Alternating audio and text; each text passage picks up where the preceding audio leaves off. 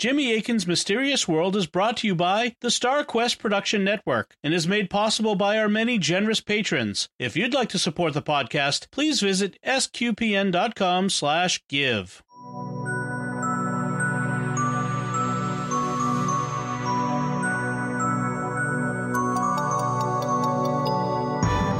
You're listening to episode 89 of Jimmy Akin's Mysterious World, where we look at mysteries from the twin perspectives of faith and reason. In this episode, we're talking about the black magic harem conspiracy theory against Pharaoh Ramesses III. I'm Dom Bettinelli, and joining me today is Jimmy Akin. Hi, Jimmy. Howdy, Dom. 3,175 years ago, a conspiracy was launched in the royal court of the most powerful nation on earth. The target was the most powerful man on earth, the king, whose subjects regarded him as a living god. But his own wives and court officials were plotting his murder. They were using black magic against him, and he died. But the conspirators were caught and put on trial. Who were they? Why were they trying to kill the Pharaoh of Egypt? And what dark arts did they use? That's what we'll be talking about on this episode of Jimmy Akin's Mysterious World. so, for people who are not familiar with that noise, where does it come from? So that that is the famous opening from a TV series that's that was on for like 20 years, almost as long as it's been since oh, this occurred, uh, but uh, called Law and Order, and it famously Okay. be- began every episode as they they began their their case of the week, their mystery. All right, Okay. so and we're definitely dealing with court records in this instance. Yeah. that's that's for sure. Uh, so, Jimmy, are you looking forward to today's episode? Oh, I sure am. It's got all kinds of exciting stuff murder, politics, black magic, betrayal, ancient Egypt, courtroom drama, and a surprising twist at one point. So, lots of good stuff. So, I understand we need to start with a couple of disclaimers. What do we need to let people know? First, since today's mystery is 3,200 years old, it involves a good bit of scholarly reconstruction. And that applies, for example, to things like names. Ancient Egypt didn't have written vowels, and so scholars have had to reconstruct the language from the consonants that the Egyptians wrote. This means we're not sure how many words, including names, were pronounced.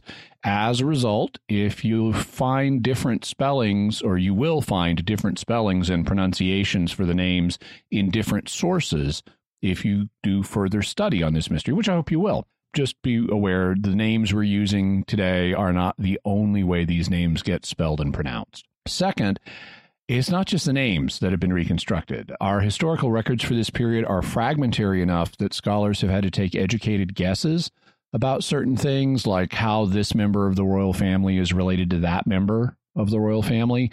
We've actually learned a lot more about that in recent years because of DNA studies, because we've got a lot of the mummies. And now that we can DNA test them, just in the last 10 years or so, we've been able to clear up oh, this person really was the son of this other person or whatever. That means if you look at older resources, you're going to find scholars making other guesses that have, you know, we've subsequently gotten more DNA evidence about who Ramesses III's children were. And there are other scholars who still have, you know, the DNA hasn't settled everything. So scholars have to make educated guesses about these things. To keep things simple and to keep this episode at a somewhat manageable length, I'm going to I'm not going to be putting in all the scholarly qualifiers I would if I were writing an academic paper. That will let us explore the mystery in a straightforward way without interrupting it constantly to qualify stuff. Uh, but it also means that if you do further reading, you'll encounter authors who are reconstructing things a little bit differently. That's okay. Everyone agrees on the basic shape of what happened in this mystery, even if they vary on some of the details. So, how do we know about this mystery? What what are our sources for it? We have a lot of sources that pertain to Egyptian history and to the reign of Ramesses III, but for the harem murder conspiracy itself, we have one major source. Originally, it appears to have been a single big papyrus scroll, but a greedy antiquities thief cut it up into parts so that he could sell them to multiple people and make more money. The largest part of it is called the Judicial Papyrus of Turin because it's housed in a museum in Turin, Italy, know, the same city where they have the Shroud of Turin. Other parts of the scroll are known as Papyrus Rollin, Papyrus Lee, Papyrus, Papyrus Varzy, and Papyrus Rifaud.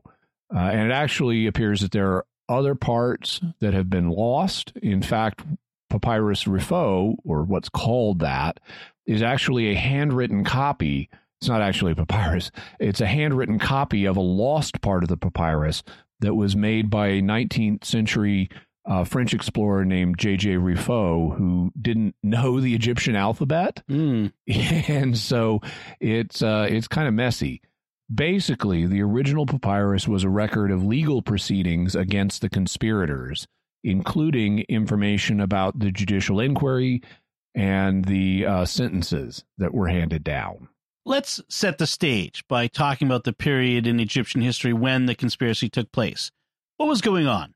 Egyptologists refer to the period we're talking about as the New Kingdom. At this time, Egypt was at the height of its imperial power, and it was able to effectively project military force well beyond its border.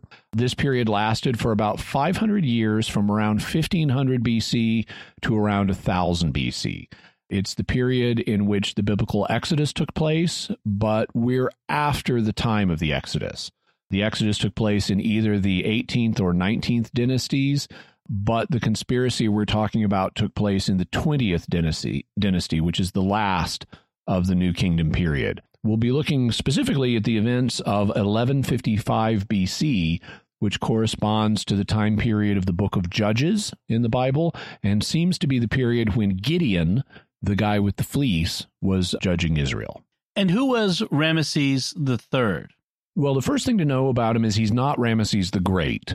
Ramesses the Great is often proposed as the Pharaoh of the Exodus, but he belonged to the previous 19th dynasty. So he's a dynasty earlier than our man Ramesses Third. Ramesses the Great was Ramesses Second. But Ramesses II was so great that he was kind of used as a model by later pharaohs as, oh, I want to be like that guy. And Ramesses III likely took his throne name, Ramesses, which means in Egyptian, Ra is born. So the sun god is born. It likely took his name to hark back to the golden age of Ramesses the Great. Uh, he wanted his own reign to be like a new golden age. And was it a new golden age? Kind of, at least for a while. Ramesses III is regarded as the last great pharaoh in the New Kingdom period. After him, things start to go downhill pretty quickly. In fact, his dynasty and the New Kingdom itself only lasted for about another 80 years uh, after his murder.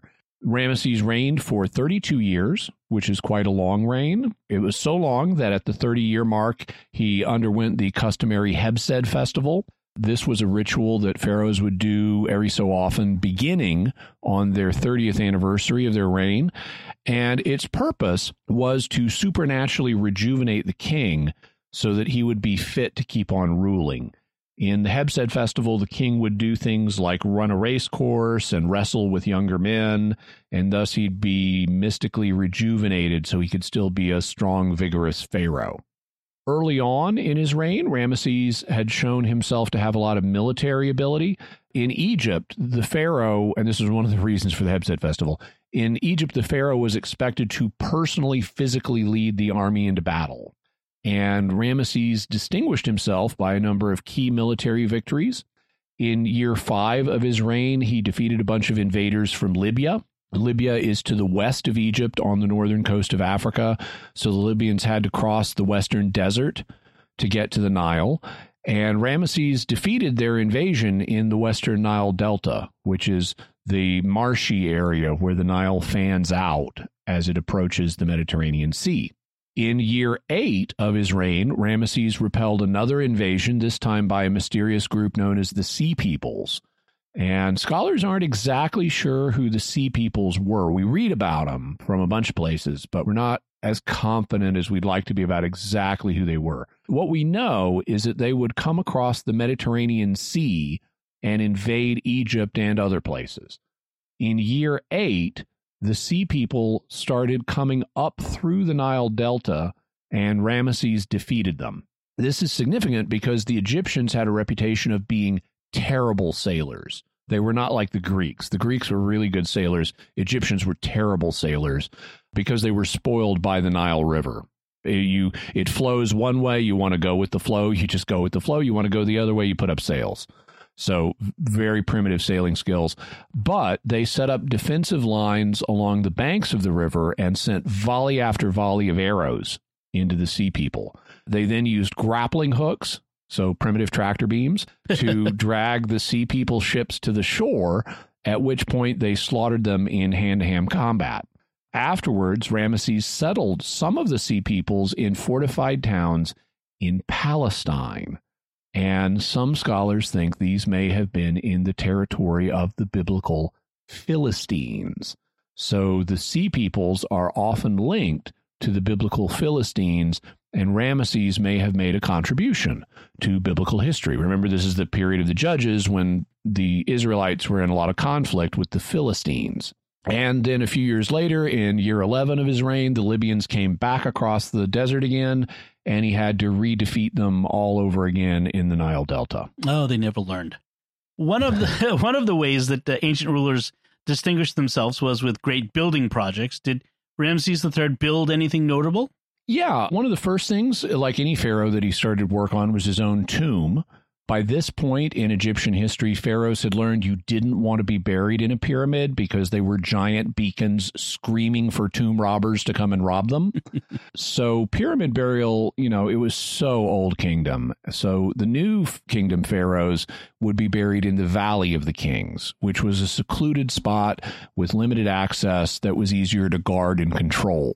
Ramesses' tomb is KV11 or Kings Valley Tomb 11, and it's quite impressive. It's often called the Harper's Tomb because on one of the walls there is a painting of two blind harpers, guys playing harps. In Egypt, if you were blind, there weren't a lot of jobs open to you, so blind people often went into music. Ramesses apparently liked music because you don't normally have harpers on the wall of a pharaoh's tomb, but he wanted them there. And uh, they could even be two actual harpers that he knew and who he wanted to be with him in the afterlife. You know, he like they're playing so much, he wanted them jamming on their harps for him for all eternity. Also, near the King's Valley is a place called Medinet Habu, where Ramesses built his mortuary temple. A mortuary temple is a place where rituals were performed for pharaohs after their deaths. During their lives, the pharaohs would build and create an endowment for these mortuary temples so that there would be priests who would be funded to keep performing rituals in the king's honor. Remember, you know, the pharaoh was supposed to be a god even in life, and he didn't stop being one once he died.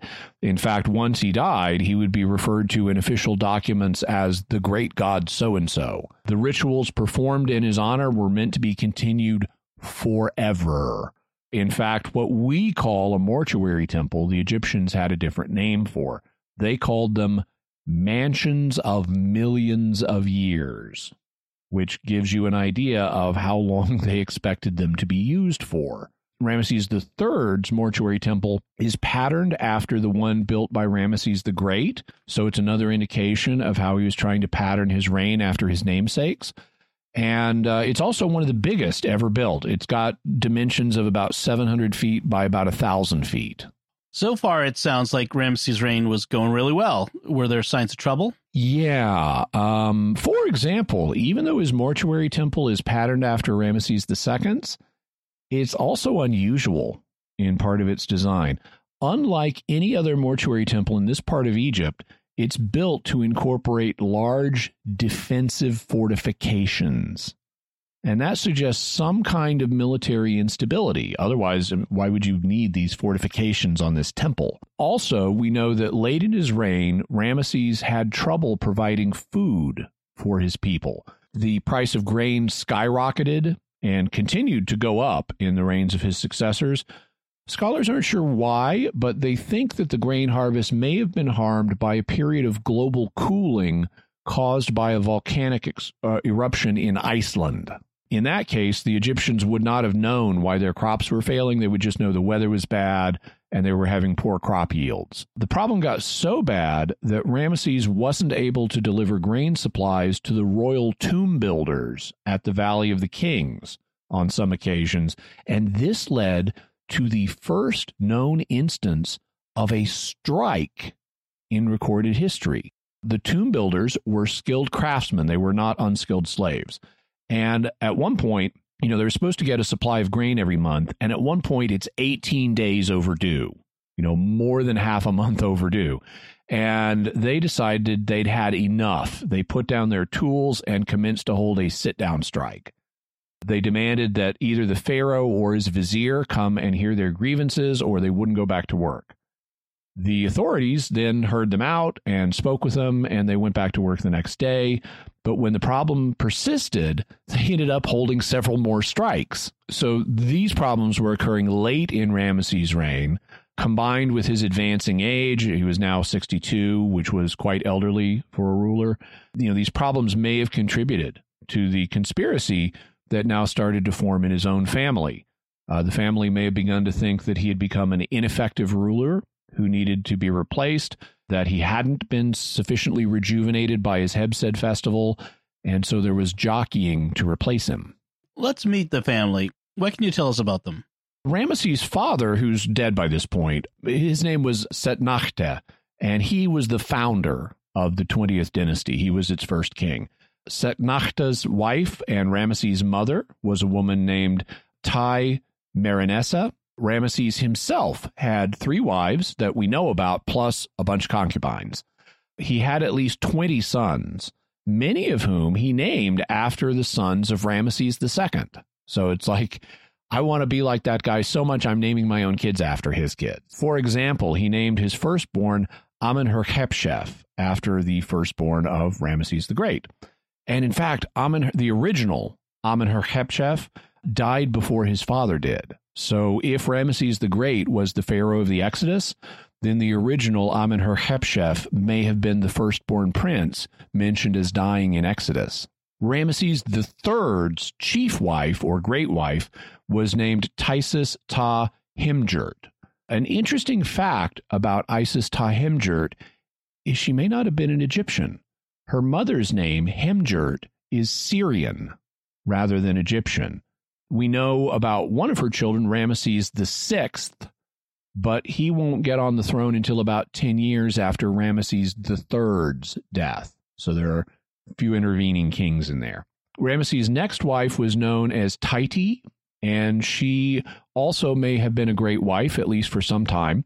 She appears to have been Ramesses' sister, which was common in ancient Egyptian royalty. In fact, it's frequently believed by Egyptologists that in order to become pharaoh, you needed to marry a woman with royal blood.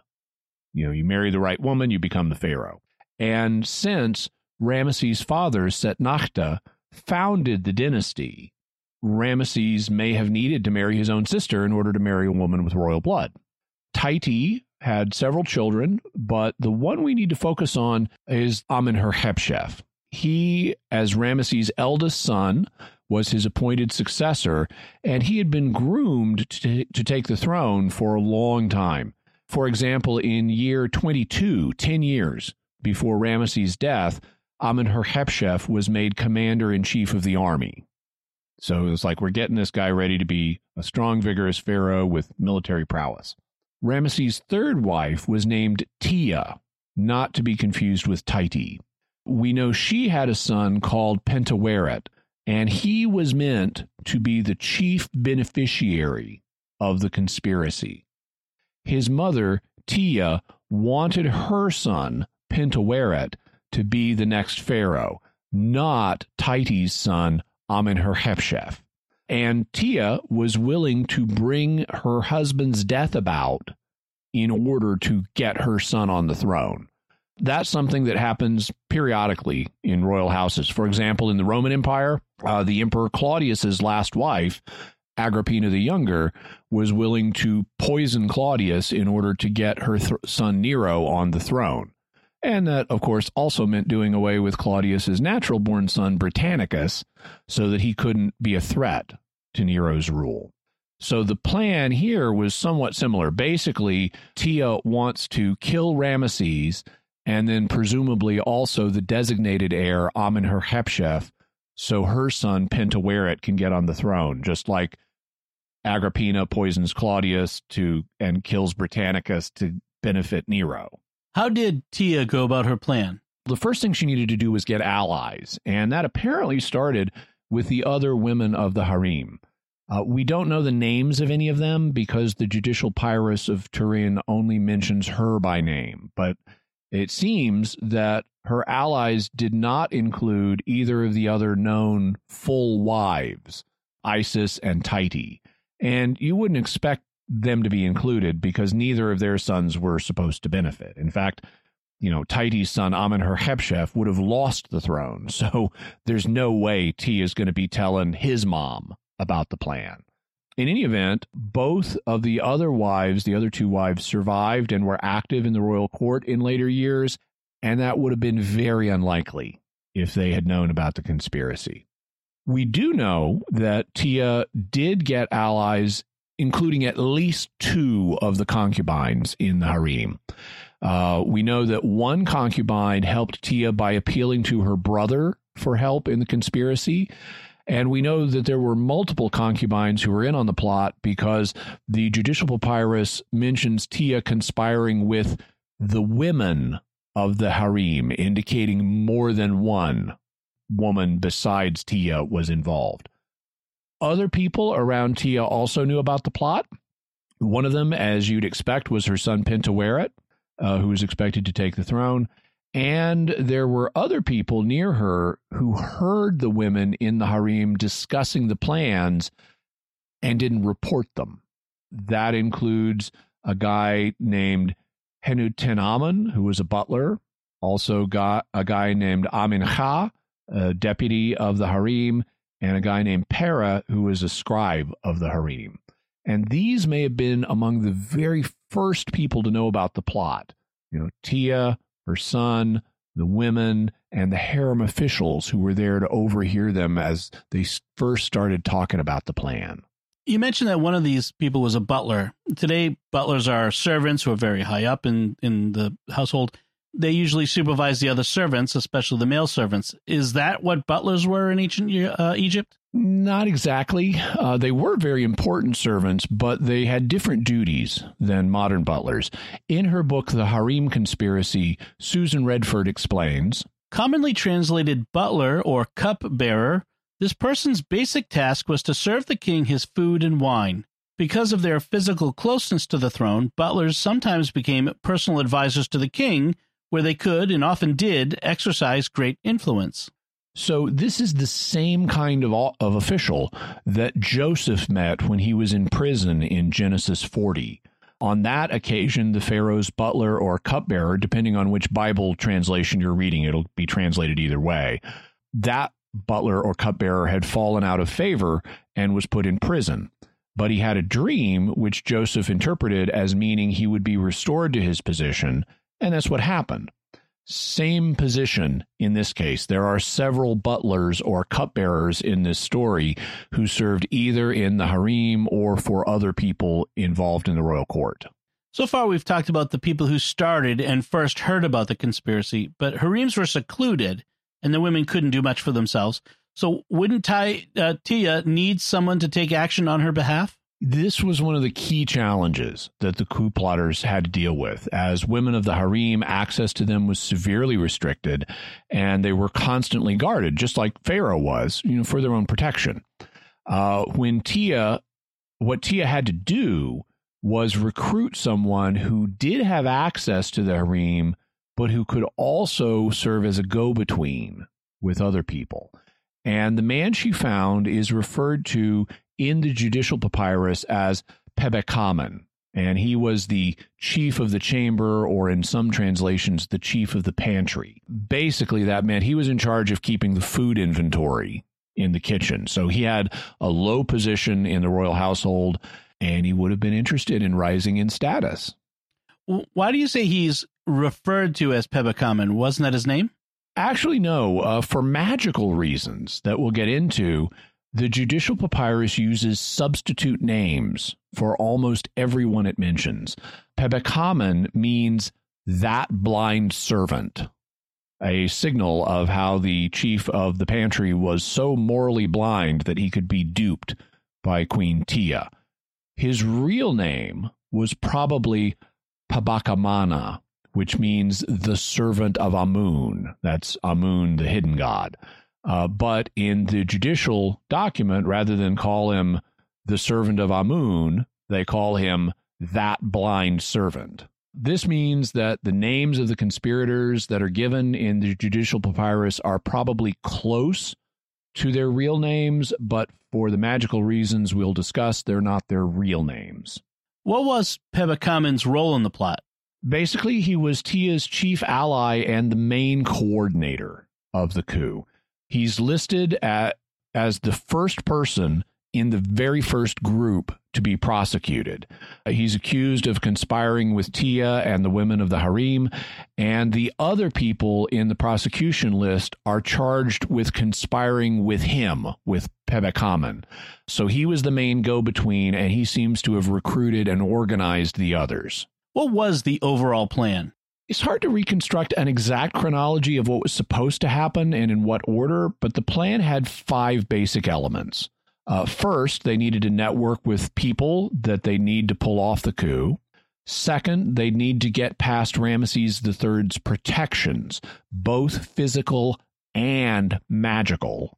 Third, they need to kill the king himself, and either at the same time or later, they'd also need to kill Prince Amenhotep. Fourth, they need to seize the palace. And fifth, they were going to start a popular uprising outside the palace to consolidate their rule. How did they network with the people they'd need to pull off the coup? It appears that a lot of this activity was conducted through uh, Pebekamen. He's specifically named in the judicial document as passing messages for them. The document says He made common cause with them and began bringing out their words to their mothers and their brothers who were there, saying, Stir up the people, incite enemies to hostility against their lord. Pebekamen also recruited at least three other guys in the palace to help with inciting the planned insurrection. And these were a guy named, uh, for example, a butler named Med named Mesed Sure, also the superintendent of the royal harem named Penok, and a scribe of the harem named Pendua. Of course, as plans were being made, other people in the harem heard about them. Uh, remember, you know, there's guards all over the place. And there were actually six security guards at the harem who overheard all the plans being discussed and did not report them. And the six security guards had wives who sided with their husbands and were sympathizers to the plot. In addition to the six guards, there were at least four other officials. By the way, take note of how many people this is this is spreading to. Uh, besides the six guards, there were also four other officials Pebekamen spoke with and who uh, or who otherwise heard him discussing the plans and didn't report them. There was a butler named Waren, Pebekamen's own assistant, Eshahebsed, a butler and scribe of the White House, which was not where the king lived in ancient Israel. In ancient Egypt, the White House was the treasury. So the treasury department rather than the president's residence. His name was Peluka. And there was a former butler from Libya named Yanini.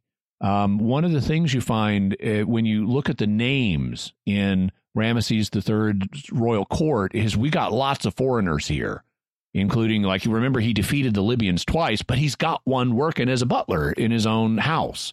And so there were a lot of foreigners here, and some have speculated that may have contributed to the natives getting restless, or maybe the foreigners weren't so interested in being loyal to this king. In any event, there were also people outside the palace who were in on the plot. One of them was Pera, son of Ruma, who was the superintendent of the White House or the Treasury. Another guy was Benimwesa, who was the captain of the archers of Nubia. And he was the guy whose sister was one of the concubines. And she had sent him a letter in which she said, Incite the people to hostility, and come thou to begin hostility against thy lord. So there was a lot of networking inside and outside of the palace going on. Do we know of other people who were involved in the plot? Undoubtedly, there were more people, but we don't know most of their names. Some of the, some of the ones on the outside were likely never caught. One person whose name we do know was the overseer of the king's cattle, a man named Penhyben. The documents we have accuse him of doing two things. First, he's accused of altering the branding irons that were used on the king's cattle. So he changed the brands on the cattle, and that let him siphon off and embezzle some of Ramesses' cows. It's been suggested that this was to raise money to use for bribes to get people to support the plot. But it's also been suggested that maybe this was an unrelated offense just used to blacken his name in the court documents. The second thing he's accused of is getting a pass from one of the palace officials to let him enter the palace because you couldn't just go in there, you needed authorization. The cover story that he used was that he's actually coming into the palace to consult a divine oracle that was there at the palace. But in actuality, he reached the side of the harem of that other great expansive place and he began to use the inscribed waxen figures in order that they may be taken inside by the inspector Ajri Ram for staving off one gang of men and spellbinding the others, so that a few messages could be taken in and others brought out. We'll hear more about this type of magical waxen figurine in a bit, but for the moment, notice that Penhuyben was functioning as part of the communications network to smuggle messages in and out of the palace.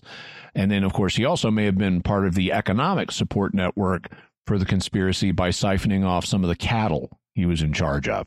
Interestingly, his name does not appear in the prosecution lists that we have. And it's been suggested that Penhuyben may have died during the coup and did not live to see the trial. Either that, or maybe he escaped capture and fled Egyptian society and got away, either dying in the desert or building a new life for himself somewhere. Once the plotters had their network in place, they needed to get past Ramses III's protections in order to attack him. How'd they plan to do that?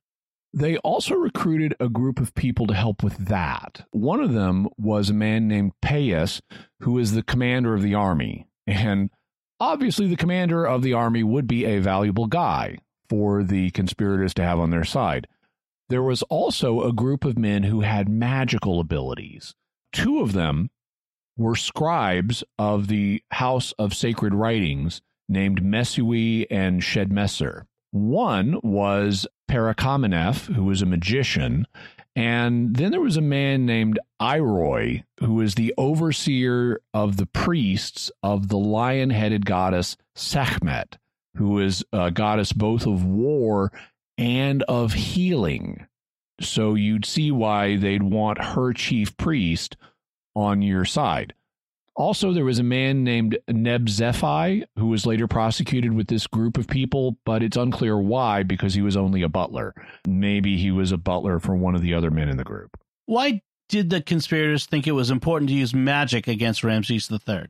Susan Redford explains The document twice accuses these men in particular of overturning the protections. This is said in connection with the overturning of the royal bark, an implicit allusion to an attack on the king.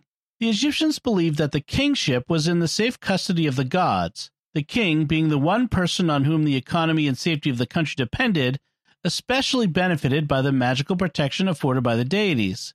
Magical books housed in temple libraries were transcribed for the king's good, and rituals performed daily by priests in temples throughout the land ensured the king's safety. It was a necessary step for the conspirators to remove these protections in order to make the king vulnerable to attack. Iroy, along with his colleague Parakhamenef, the magician, had the ability to perform such sorcery, aided by two high ranking scribes, Mesui and Shedmesser, who were able to appropriate the necessary books containing the secret spells and rituals to carry out their nefarious deeds. So basically, it's like Pharaoh has this magical force field provided by the gods, and, you know, you need to take down his force field in order to get at him. And we know some of the details about how they carried out their magical plans. Part of the document we have discusses an unnamed individual who supplied part of the magical apparatus for the attack. He began to prepare magical texts for the purpose of confusing and disturbing and to make waxen figures of some gods, and some potions for disabling the limbs of people. They were put into the hands of Pebekamen and the other great criminals, saying, Take them inside. And they took them inside.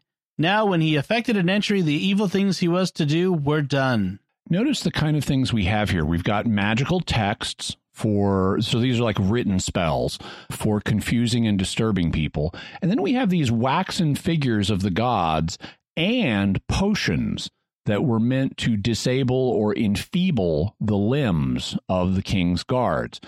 Uh, the potions, if they were given to the guards to drink, may have even been effective. And in fact, we have a record of one guy who says, Yeah, my hand was enfeebled. Thus far, we, and he may mean I myself, not just my hand, but like he drank something they gave him to drink and then he got weak and maybe passed out. Thus far, we've looked at the things that are fairly well established about the conspiracy, but now we're up to the moment where the plotters are ready to spring into action. And from here, things are less clear, making it a good point to talk about the theories about the conspiracy. So, what are the theories about the Harem conspiracy? They revolve around several questions. What exactly the conspirators were planning to do, why they wanted to do these things in the first place, how successful they were, and what happened to them afterwards. And also, there's a bonus question that we haven't talked about yet, but which has to do with a surprising twist in the story. And we'll get to those and uh, the faith and reason perspectives on this mystery in a second. But first, I want to take a moment to thank our patrons who make this show possible, including this time Eric W., Marianne K., Mike and Angie G., Gregory L., and Charles J. Their generous donations at sqpn.com slash give make it possible for us to continue Jimmy Akin's Mysterious World and all the shows at StarQuest. You can join them by visiting sqpn.com slash give. So, Jimmy, what can we say about the black magic harem conspiracy from the faith perspective? The first thing to look at is the fact that it involves a political revolution, an attempt to overthrow a given regime and replace it with another. While the church has been very reluctant to endorse this sort of thing, especially in recent times, it does acknowledge that there are circumstances where this is legitimate. Various authors, including St. Thomas Aquinas, have taught that tyrannicide, the killing of a tyrant, can be legitimate in some circumstances. Similarly, paragraph 2243 of the Catechism of the Catholic Church says Armed resistance to oppression by political authority is not legitimate unless all the following conditions are met. 1. There is certain grave and prolonged violation of fundamental rights. 2. All other means of redress have been exhausted. 3. Such resistance will not provoke worse disorders. 4. There is well founded hope of success. And 5. It is impossible reasonably to foresee any better solution. So, if you're a Christian and you get out of the TARDIS and are wondering whether you can participate in the harem conspiracy, you need to make sure that all five of those conditions were met. But another aspect of the case is that it involves black magic. Yeah, in episode 79, we talked about the definition of magic, and you said it was basically a shady, unapproved ritual. How does that apply in this case?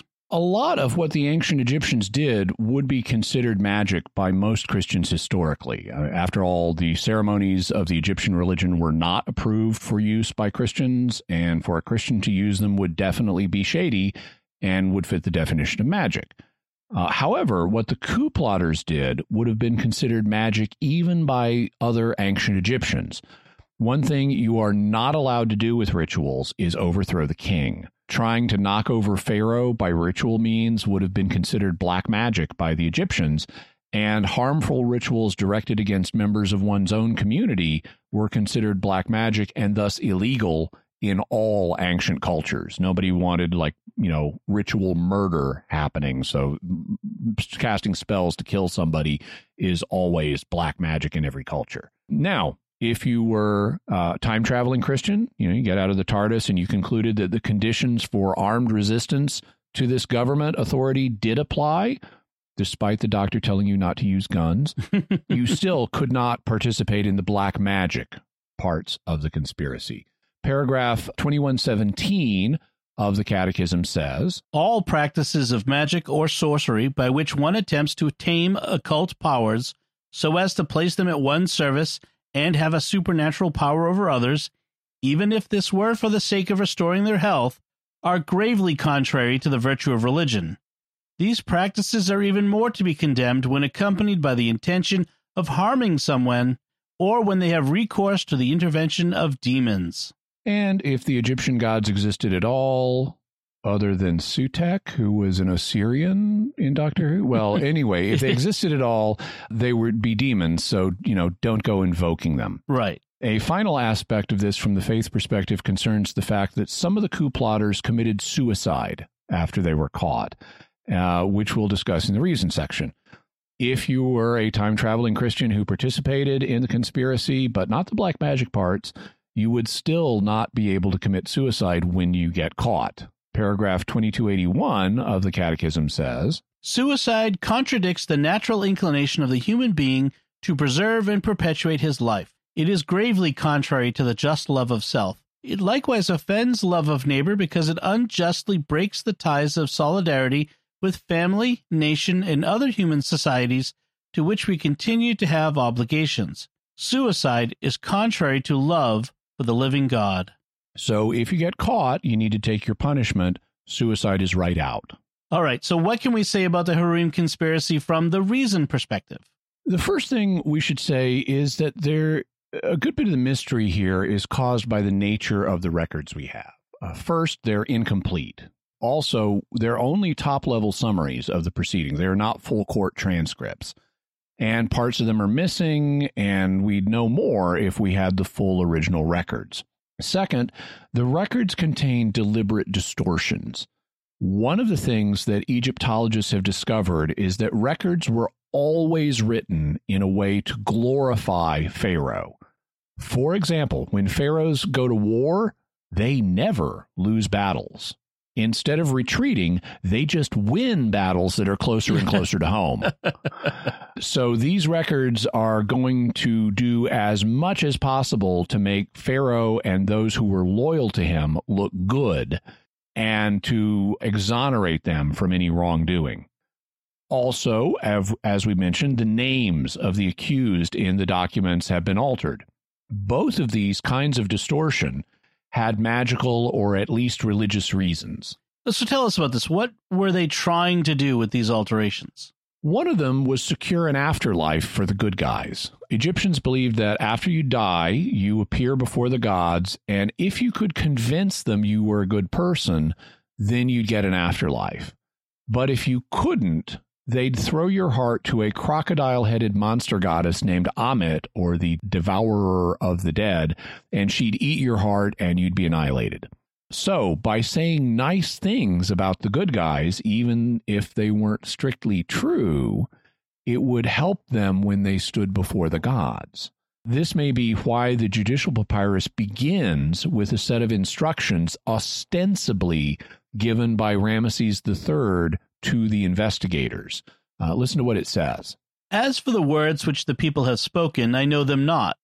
Go ye and examine them. When they go out and they examine them, they shall cause to die by their own hand those who should die without my knowing it. They shall execute the punishment upon the others, likewise without my knowing it. When ye go, see to it that ye give heed, and have a care lest ye execute punishment upon them unjustly. Now I say to you in very truth, as for all that has been done, and those who have done it, let all that they have done fall upon their own heads, while I am protected and defended forever, while I, while I am among the just kings who are before Amun Re, king of gods, and before Osiris, ruler of eternity. So notice how Ramesses is excused at every turn in this. He doesn't know whether the reports he's received about the coup are true he's not going to investigate the charges himself. He's entrusting it to others to do that. He doesn't even want to know who the guilty are. They're to be punished without his knowledge.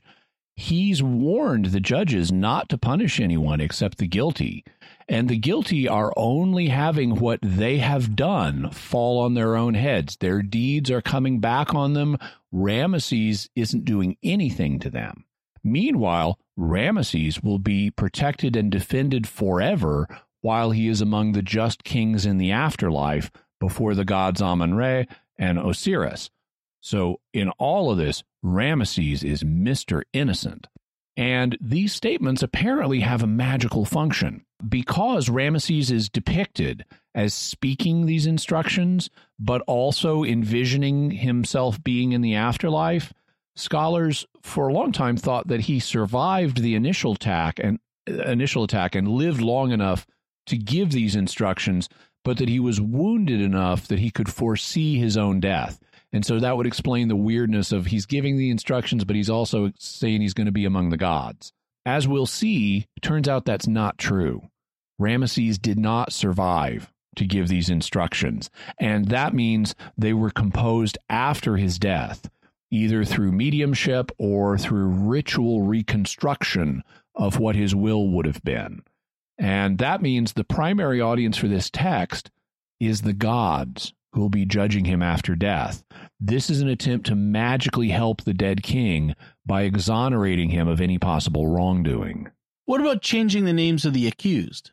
There was also a magical reason for this. One of the things that we need to understand about how Egyptians named worked is most of them are what scholars call theophoric meaning they contain the name of a deity. They bear the name of a deity. You see the same thing in ancient Hebrew names. So, Dr. Daniel Jackson, he's got a Hebrew name, Dan E L. It means God is my judge. Similarly, Michael means who is like God. And Elijah or Eliyahu means my God is Yahweh. You also see the authors of the Bible sometimes changing names that invoke gods they didn't like.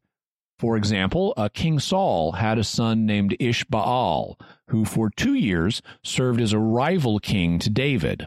Ishbaal means man of Baal, the Canaanite storm god Baal. And he's called by the name Ishbaal in First Chronicles. But, you know, many Israelites, including the authors of the Bible, didn't like Baal. And so in 2 Samuel, he gets called Ishbosheth, which means man of shame. Uh, the word Baal thus gets replaced with the similar sounding word for shame. And that's like what the Egyptian document does with the names of the conspirators. Susan Redford explains This vilification of the criminals' names is to be expected, since most Egyptian names were theophoric usually proclaiming the bearer to be a devout follower of one deity or another, that a convicted criminal, especially one of this magnitude, should have the protection of the deity's name was inappropriate. Consequently, some of their names were slightly modified so as to be rendered shameful, thus removing the god's patronage. Furthermore, it was an effective form of damnatio memoriae to ensure that the real names of these criminals would not be remembered. So the the names of the criminals were changed to disconnect them from their chosen gods, perhaps to protect the gods' honor, or perhaps to keep the gods from coming to their help in the afterlife, or perhaps to keep the gods from punishing those who executed them. Redford also mentions this as a form of damnatio memoriae, or condemnation of memory. We also see this happening at the tombs and monuments that they had during life where their names have also been stricken off.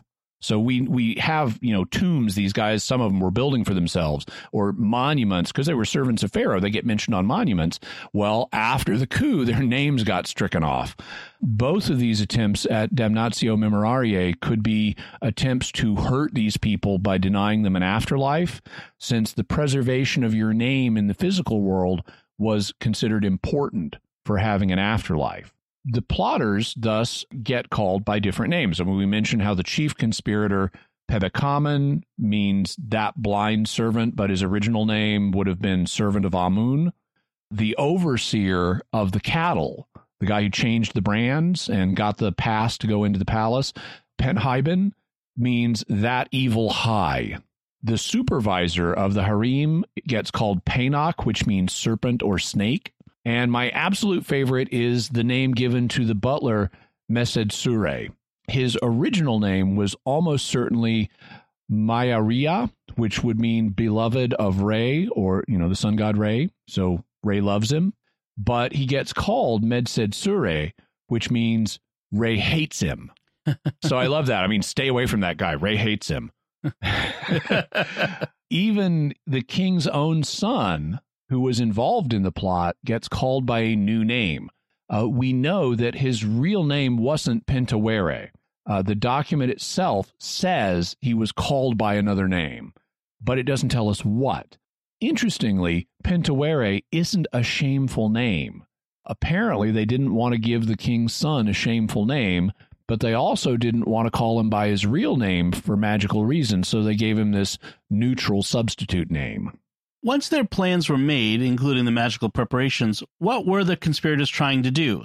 How'd they expect this plan to go down? This is one of the hardest things to determine because the surviving documents aren't clear. Uh, what's clear is that using both magic and other means, they would get past Pharaoh's guards and attack and kill the king. Who exactly was supposed to do this isn't clear. I mean, you'd kind of expect it to be some of the men involved in the conspiracy would, you know, get past the guards and kill Ramesses. But it's also been suggested it may have been the women of the harem who would kill Ramesses when they had access to him in an unguarded moment, you know, maybe one evening while they're entertaining him. Either at the same time or immediately afterwards, likely men who were in on the plot would kill the crown prince Amenhotep so that he could not take the throne. At the same time, other members of the plot would seize control of the palace to protect the coup plotters from reprisals. Also involved in the plot, there was supposed to be this uprising outside the palace. Uh, precisely how this was supposed to figure in isn't clear. It could have been that the uprising was to start outside first, giving the people in the palace a chance to strike, or it could be that the uprising was to start at the same time as the coup so that it would serve as a distraction, allowing the plotters to seize control of the government. And uh, once the surviving loyalists saw that the people on this were on the same side as the plotters because they were rising up, they would cease their opposition to the new government. Why did they want to perform this coup in the first place? This is something we can't really know, and the different people involved probably had different motives. Uh, the surviving documents naturally portray the plotters as a bunch of ambitious traitors who attacked Ramesses despite all the wonderful things he'd done for them. Uh, in fact, there's one part of the document that goes on and on about how, oh, Pharaoh did this for you, and he did this, and he did this, and he did this, and you betrayed him anyway. It's easy to see how Tia might have selfishly wanted her son Pentawera to inherit the throne instead of the designated crown prince. You know, we've seen that pattern at other points in history. Similar, it's similarly, it's easy to see why your chief ally, Pebekamen, may have wanted to participate out of selfish ambition. You know, he was chief of the pantry, a position so insignificant it isn't even mentioned in key inscriptions in ancient Egypt. So he could have easily wanted to rise in office. But there's another side to the story. I mean, all of these people were taking their lives in their hands by agreeing to participate in this coup because they would certainly die if they failed. They were taking enormous personal risk. And look at the huge number of the people involved.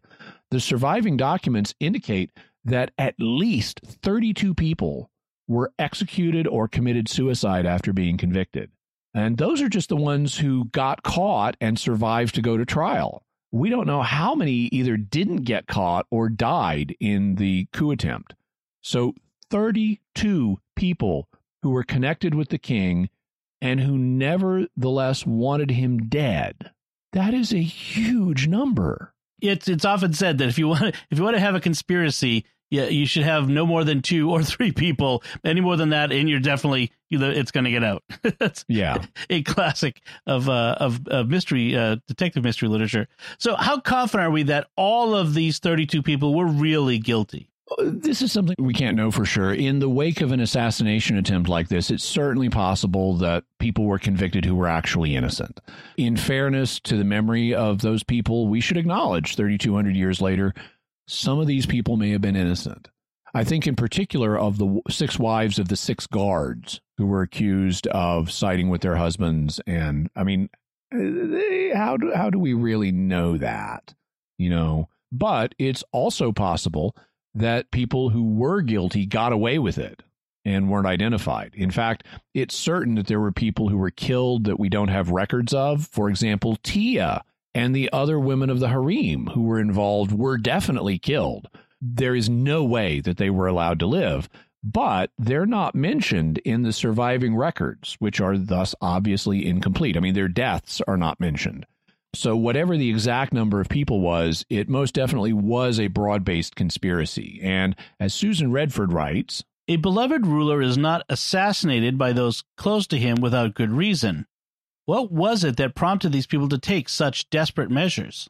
On that subject, we can only speculate. We know that not everything had been going well in Ramesses' reign. His mortuary temple has those bizarre defensive fortifications indicating some sort of instability where they feared armed attack from either foreign or domestic sources. He wasn't able to get the needed grain supplies, leaded, leading to repeated strikes.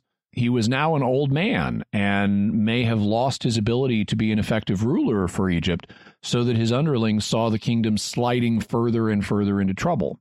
And despite the way the royal scribes were paid, expected, and required to glorify him, Ramesses also may have been a cruel, arrogant ruler. Uh, he was obviously trying to pattern his reign after the glorious Ramesses II, and he may have let this go to his head. He may have been personally cruel to his family and officials, leading his underlings to resent him and want to get rid of him and get out from under him. Whatever their motives were, there must have been compelling reasons why this many people in Ramesses' court were willing to take their lives into their own hands in an attempt to get rid of him. How successful were the plotters? They were partially successful. And this is something we recently gotten additional clarity on. We've always known that they were unsuccessful when it came to replacing the crown prince with Tia's son Pintawera. They failed in that objective. Amenhotep was not killed, and he got control of the situation and succeeded his father as Ramesses IV. This also means that the plotters were not able to ultimately establish control of the palace. Uh, they may or may not have had control for a time, but if they did, they lost it. And it means that the popular uprising outside of the palace failed. The conspirators had misjudged the willingness of those on the outside to support their cause, and whatever outside opposition there was eventually melted away. But the plotters were successful in one of their goals. And to appreciate this, I should note an interesting fact about Ramesses III. His mummy was the inspiration for the way the mummy is depicted in a lot of mummy movies, start, starting with Lon Chaney's 1940 movie, The Mummy's Hand. In that and in subsequent films, the mummy is depicted with an extra long scarf or set of wrappings around his neck. That's because the mummy of Ramesses III has extra wrappings around its neck. That's where the image in the movies came from. And we now know why Ramesses' mummy has those extra wrappings. In 2012, and that shows you how recent some of these new discoveries are. A group of Egyptologists led by Zahi Hawass, who we'll mention in future episodes, released a paper called Revisiting the Harem Conspiracy and Death of Ramesses III. The authors of the paper did CAT scans of the mummy, and they determined that Ramesses' throat had been cut with a deep and wide wound in it. Previous Egyptologists had thought that this was something that may have happened during the embalming process, like the embalmers accidentally caused this wound while they were mummifying him but the new findings suggested it wasn't during the uh, it wasn't during the embalming process. The throat wound was what killed him. It thus appears that during the initial attack, Ramesses suffered a fatal throat wound, and that means he did not survive to issue any instructions about how the judicial inquiry you know should be conducted after the coup failed. I mean, you can imagine he's got this fatal throat cut and he's trying to choke out instructions for this thing. You know, that's not happening. All the language, therefore, from the judicial papyrus seems to have been written afterward and was meant to help him get into the afterlife. It also means that it looks like the coup plotters were successful in one of their goals, killing the current pharaoh. So, what happened to the conspirators afterward? Once the group had been defeated and stability restored, a series of judicial inquiries began. From the surviving documents, we know about four of these, though there's there almost certainly were others, like what happened with Tia and the women of the harem. That was a, would have been a separate investigation because you got to find out exactly which concubines knew about this. The first prosecution dealt with the principal officials within the palace who were involved. Chief among them, in first place, was Pebekamen. He and all of the other officials in this group were executed. These individuals are described as having the results of their own crimes seize them. So it's like their own crimes are seizing them. That magically exonerates Ramesses and the judges of their deaths. Uh, this prosecution was overseen by six officials, and for reasons we'll cover later, th- we should note three of them. There were three of the six officials included a guy named Hori, who was a standard bearer of the army, a guy named Pebes, who was a butler, and a guy named Mai, who was a scribe of the archives. The second prosecution dealt with those who had been recruited to overcome Ramesses' physical and magical defenses. That's the commander of the army and the guys with magic powers. Unlike those in the first prosecution, they were allowed or basically forced to commit suicide.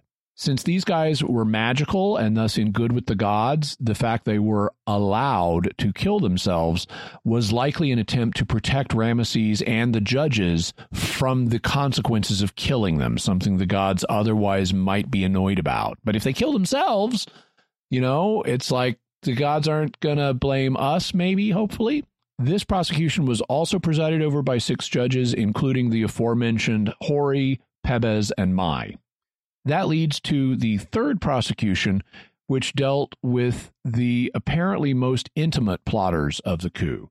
This prosecution included Pentaweret, the son of Tia.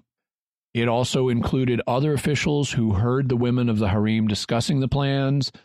Everybody involved was executed, but again, it was stressed that their crimes seized them, meaning they were the responsible parties for their deaths.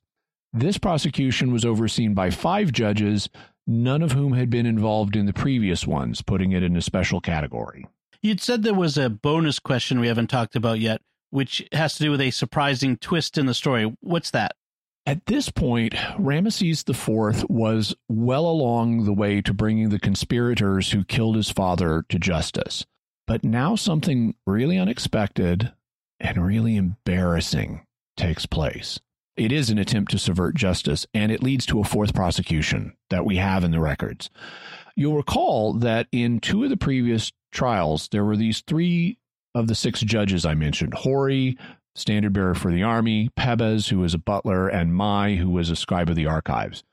Well, it turns out that all three were approached by men who had the female conspirators in their custody. One of them was a man named Tenachte, who was chief of the infantry, and the other one was Onene, captain of the police.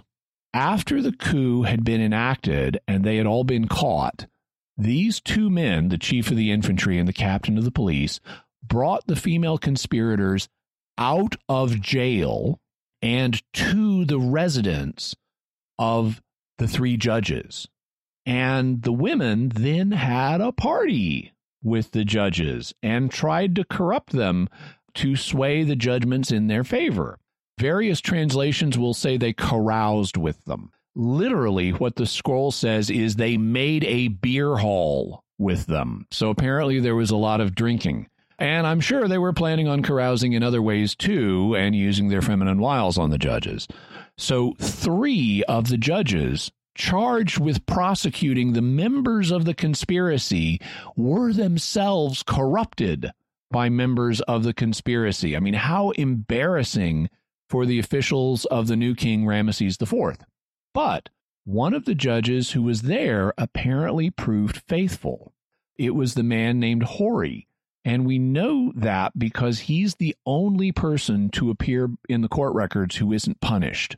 Apparently, after the drinking party, he in some way reported what happened. I mean, maybe someone else reported it and he was willing to confirm it to save his neck, but and maybe turn state's evidence on the other guys.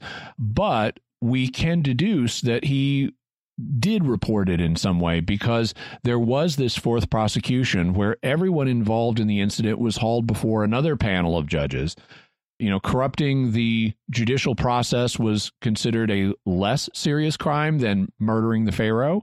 So they weren't executed or forced to commit suicide. So they got off easier than that, but it wouldn't be considered easy by modern standards. They also were not put in prison because lengthy detentions in prison were not normal in the ancient world. I mean, it didn't make sense to the ancients that when resources are scarce, you put someone indefinitely in a building where you have to guard them and feed them. You know, you wanted to punish them and get it over with. And so in this case, the men who attended the beer hall party, both the judges and the officials who brought in the women, had their noses and ears cut off Oof. to humiliate them. It was a mark of shame that would let the person live and would forever warn other people against him and so forth. Apparently, the humiliation was enough that one of the judges, Pebes, the former butler, even after he had his nose and ears cut off, he went ahead and killed himself anyway when he was left alone. He just didn't want to live with this. But then there's that one man, the Judge Hori, who reported the incident, and he was let off with a severe reprimand. Uh, the reprimand was presumably for attending the drinking party and not reporting it immediately, but as a reward for reporting it in the end, he was the only one who wasn't otherwise punished. What about the others, the ones who were executed or committed suicide? How specifically did they die? The Egyptians had a bunch of different ways of executing people, but in this period, there was a standard mode of execution for people who had committed rebellion. Rebellion is considered one of the most serious crimes in any society, but it was especially bad in Egypt because they lived in a precarious environment that required everyone to work together all the time to maintain ma'at or divine order. Trying to kill Pharaoh, the man on whom the ma'at or divine order of society crucially depended, was thus especially horrible, and the punishment for it was burning alive. Pharaoh Akhenaten, who we talked about in episode 28 on Egypt's heretic pharaoh. He was, you know, a monotheist, remember? He threatened rebels with being burned alive, so he wasn't the hippie pacifist he's often portrayed as. Concerning this type of execution, Susan Redford writes A large flaming cauldron was used, a veritable fiery furnace. Braziers used for burnt offerings of sacrificial animals have been recovered from temple sites but what in particular found Edfu is decorated with reliefs of bound nude men and priests brandishing knives and torches. Moreover, a religious book of the late period refers to human sacrificial victims as cattle people, which one scholar interprets as people who revolted and as a result were sacrificed like cattle on the brazier of the local temple. When it comes to the conspirators who committed suicide, we're not entirely sure what means was used, but in it's been suggested that in one case it may have been by poison. In the 1800s, Egyptologists discovered a huge cache of royal mummies at a place called Deir el Bahri.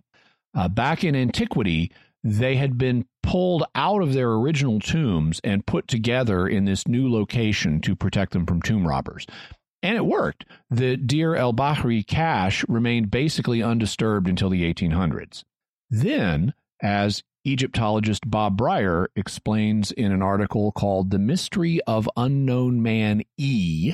On a day at the end of June 1886, Gaston Maspero, head of the Egyptian Antiquities Service, was unwrapping the mummies of kings and queens found in a cache at Deir el Bahri near the Valley of the Kings Inside a plain, undecorated coffin that offered no clues to the deceased's identity, Maspero found something that shocked him.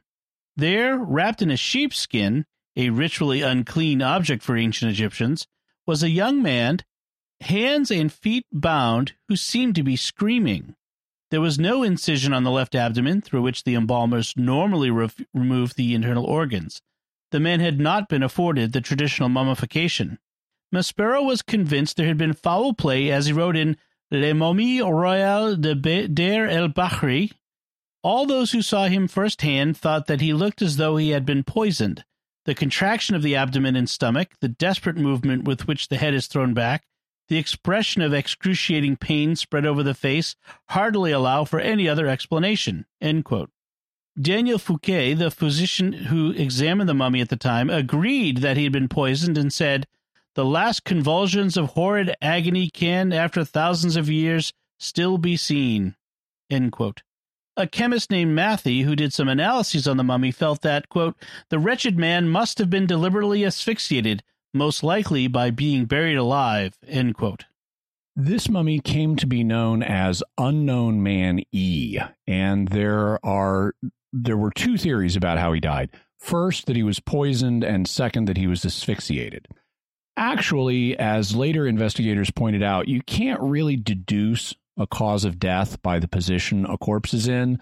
I mean, the the guys who buried him could have always, oh, let's he's we're punishing this guy, humiliating him now that he's dead. Let's make him look like he's screaming and tie his hands and feet up. But since there was there were no clearly visible wounds on unknown Manny, I mean, there's no stab wound, there's no his, he hasn't been burned alive.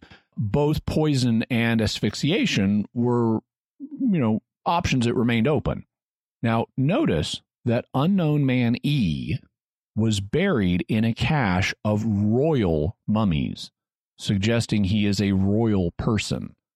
But he's also buried without the usual embalming in a ritually unclean sheepskin and with his hand and feet bound, suggesting he was being punished. It didn't take long for Egyptologists to speculate that unknown man E was Pentawere. But there were rival theories. For example, maybe he was the Hittite prince that was sent to marry Tutankhamun's widow, like we talked about in episode 42. Remember that guy, uh, the prince that the Hittite king sends to marry the widow to become the new pharaoh? But Ay and Horemheb had him murdered at the border to keep him from becoming pharaoh so that Ay could become pharaoh instead? Well, in 2012, a study of both Ramesses III's mummy, this was the Zahi Hawass study, and Unknown Man E was done.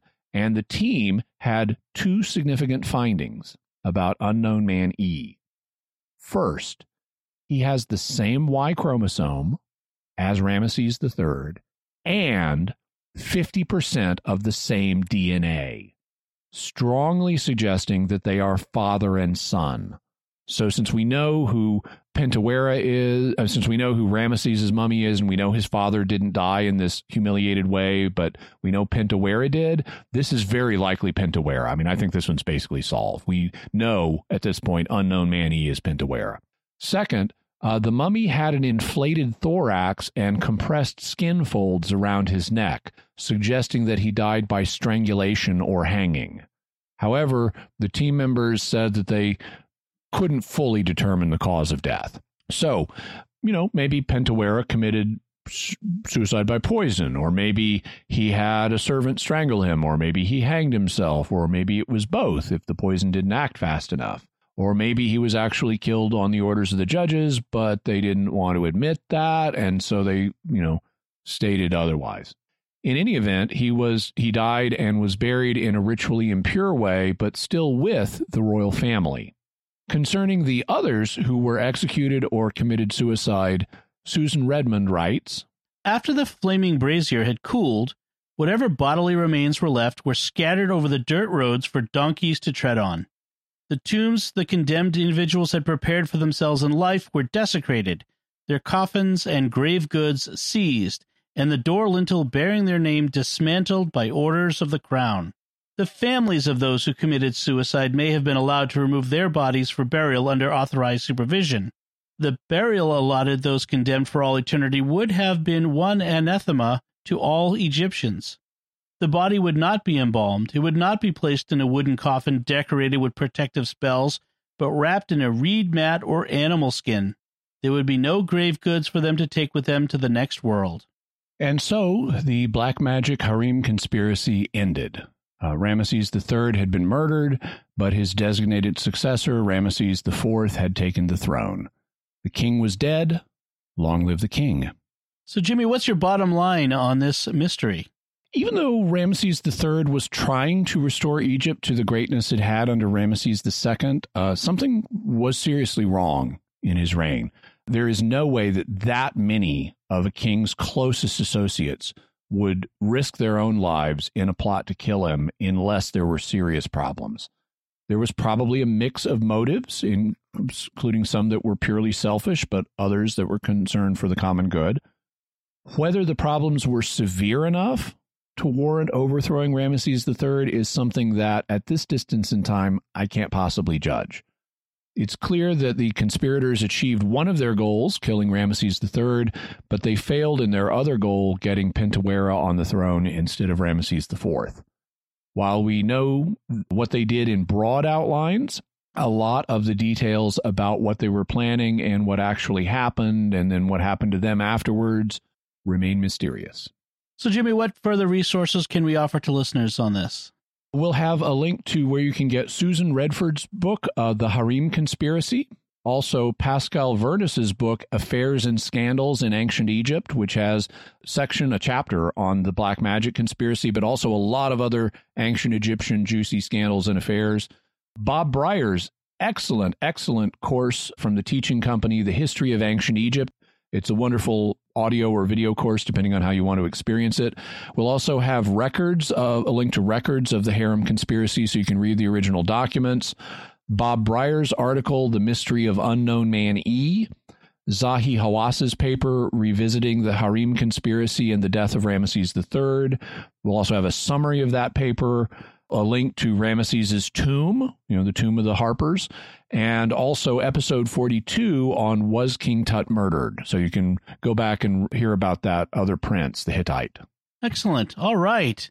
So that's that mystery. And let's uh, move on to talk about some of the mysterious feedback we've received from listeners on our episode on another ancient ruler who was murdered, uh, Caligula.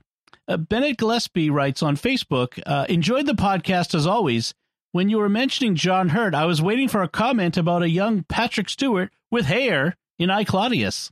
Yes. Uh, so Patrick Stewart, uh, back in the 70s, was in I Claudius. He played the would be emperor wannabe Sejanus, Aelius Sejanus, who was for a time Claudius's father law, father in law, and also an assistant to the emperor Tiberius, who and Sejanus then instituted a reign of terror, a reign of terror in Rome while Tiberius was off amusing himself immorally on the island of Capri. And yes, Patrick Stewart has hair.